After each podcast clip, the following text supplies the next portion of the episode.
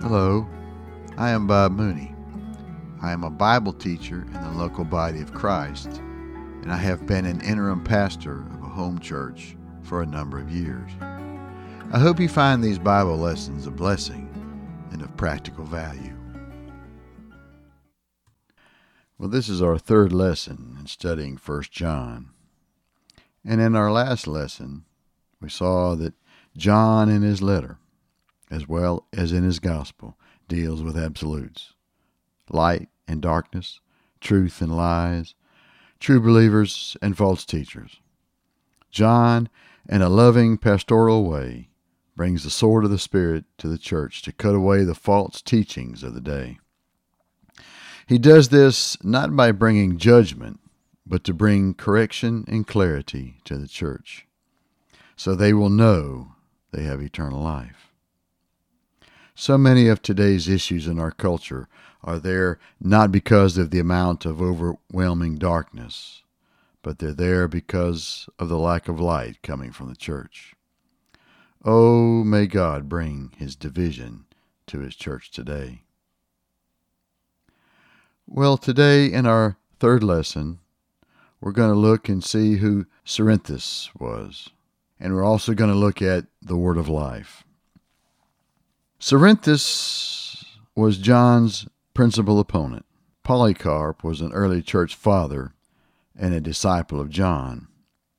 He told the story of John and his disciples going into a public bathhouse in Ephesus. When he saw Cerinthus there, John cried out to his disciples, Let us fly, for Cerinthus, the enemy of faith, is here.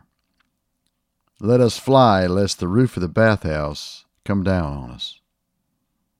This episode today would be like me going to the local YMCA and seeing one of the elders of the Jehovah Witnesses in the pool. And I cry out, Let us fly, for the local elder of the Jehovah Witnesses is, is here. Let us fly, lest the roof falls down on us. How extreme, how bigoted, how intolerant, how judgmental the world would say today that I would be if I said those things. But John wrote in 2 John 10 If anyone comes to you and does not bring this teaching, do not take them into your house or welcome them. We need to understand that Jehovah Witnesses and Mormons are modern day Gnostics in their doctrine of Christ. In the verse I just read, this teaching is in reference to the hypostatic union, that Jesus is both human and divine. Most Christians today would probably not stay long in a church pastored by any of the original apostles. As I said in an earlier lesson, John would certainly not be considered politically correct in today's society. It just goes to show how far many churches have drifted from biblical standards. So, who was this Cerinthus? And what is Cerinthianism? Cerinthus's main error was that he separated the man Jesus from the divine Christ. Cerinthus taught that Christ descended upon Jesus after his baptism and departed from him before his death. John asserts that, on the contrary, Jesus Christ, one person, passed through both baptism and death. According to Irenaeus, an early church father, wrote in his book Against Heresies, Cerinthus, and I quote, represented Jesus as having not been born of a virgin, but as being the son of Mary and Joseph according to the ordinary course of human generation, while he nevertheless was more righteous, prudent, and wise than other men.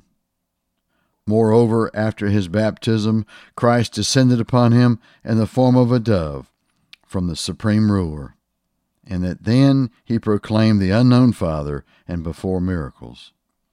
But at last Christ departed from Jesus, rose again, while Christ remained impassible, that is, not liable to pain or injury, insomuch as he was a spiritual being.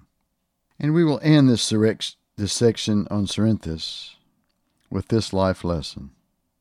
What we believe determines how we behave. As we will see later, Cerinthus's doctrine led to a lifestyle of sin. Well, let's turn our focus now to the Word of Life. And again, our text comes from 1 John 1 through 4. That which was from the beginning, which we have heard, which we have seen with our eyes, which we have looked at and our hands have touched, this we proclaim concerning the word of life. The life appeared, we have seen it, and testify to it. And we proclaim to you the eternal life which was with the Father and has appeared to us. We proclaim to you what we have seen and heard, so that you also may have fellowship with us. And our fellowship is with the Father and with His Son, Jesus Christ. We write this to make our joy complete. Well, let's break down and uncover some truths in these verses, and starting with verse 1. That which was from the beginning, which we have heard, which we have seen with our eyes, which we have looked at and our hands have touched, we proclaim concerning the word of life. And in verse 1, from the beginning, in Greek it is arche, and it means the source. Here, what came from the divine source itself, it is what John saw, heard, and touched. This we proclaim concerning the word of life. Word here is logos. It means word, reason, essence, the principle. It is most often used to refer to God's Word, the written Word, the Bible. Life here is the Greek word zoe. And I'd like to take a minute and draw a distinction between the word zoe, which means life, and bios, which also can mean life. You see, bios is where we get the word, part of the word biography, biology. It is that part of life which can be recorded, written down. But that's not what John was referring to here. The word Zoe is God's life, the life we have in and because of Christ. It's life in its fullest. It is not what can be recorded in a sense and put your finger on it. Verse 2 The life appeared. We have seen it and testified to it. And we proclaim to you the eternal life which was with the Father and has appeared to us. Eternal means everlasting. In essence, it's the kingdom of God. Jesus said in Luke 12 21, the last half of the verse, For indeed the kingdom of God is within you. Paul defines the kingdom of God in Romans 14:7, For the kingdom of God is not eating and drinking, but righteousness, peace, and joy in the Holy Spirit. So eternal life, the kingdom of God, it is something we are because of what the Lord planted in our hearts when we accepted Jesus as our Lord and Savior. Eternal life starts the moment we accept Jesus and it continues for all eternity. It doesn't start when we die. Heaven is inside of us. Heaven is having an eternal relationship with Jesus Christ and all that that entails. In verse 3, we proclaim to you what we have seen and heard, so that you may have fellowship with us and our fellowship is with the Father and with His Son, Jesus Christ. Fellowship here is the Greek word koinonia. It means fellowship, communion, an intimate relationship. John is saying here that since we have fellowship, an intimate relationship with the Father and His Son, then we share that fellowship, that koinonia, with other believers. In verse 4, we write this to make our joy complete. Complete here means full. It can't get any fuller, and it can't be diminished or added to. So let me ask this What is real life? According to 1 John 1 1, it is this that which was from the beginning, which we have heard, which we have seen with our eyes, which we have looked at, and our hands have touched, this we proclaim concerning the word of life. As believers, we have life in greater quantity. The word of life says that you can have everlasting life. We can also have life in greater quality. As I pointed out in an earlier lesson, eternal life is not just something we look forward to when we either die or the Lord returns. Eternal life is something that we, as believers, start experiencing the moment we become born again. It is living the Zoe, the life of God in us. As we embark on this adventurous life, we must learn to develop this life by allowing the implanted seed of God in our hearts to grow and mature by maintaining the koinonia, that intimate fellowship with the Father through His Son and with other believers. Well, how do we get this real eternal life? We see this in verse 2. The life appeared, we have seen it, we testify to it, and we proclaim to you the eternal life, which was with the Father and has appeared to us. Jesus said in John 14:6, I am the way, the truth, and the life. No one comes to the Father except through me. In him, the eternal has become the historical. That is to say, John heard, saw, and touched the real, live, in the flesh Son of God walk this earth. The word of life has been passed on through the ages through those who have received that life. We see this in verse 3. We proclaim to you what we have seen and heard, so that you also may have fellowship with us. And our fellowship is with the Father and with His Son, Jesus Christ. And John goes on to say in verse 4 We write this to make our joy complete.